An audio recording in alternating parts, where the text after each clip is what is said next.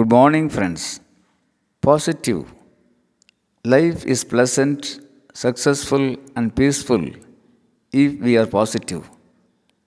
People with positive thoughts practice two things smile and silence. A smile can solve problems, silence can avoid problems. Yes, smile solves, silence avoids problems.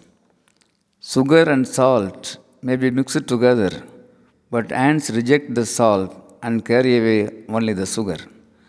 So, the best way to inculcate positive thoughts is to be with the positive minded people in life. That makes ourselves better and sweeter. Friends, let's mind our thoughts. Let's not find fault with ourselves or others. Let's avoid reactions and behave positively. Laughter is the best medicine. Yes, laughter is the best medicine to be positive and peaceful. Let's laugh as deeply as possible. At least let's do it as an exercise. Let's lend a helping hand to the needy and live a good, pleasant, peaceful, successful life. Thank you. Aranga Director, CB IAS Academy, Coimbatore.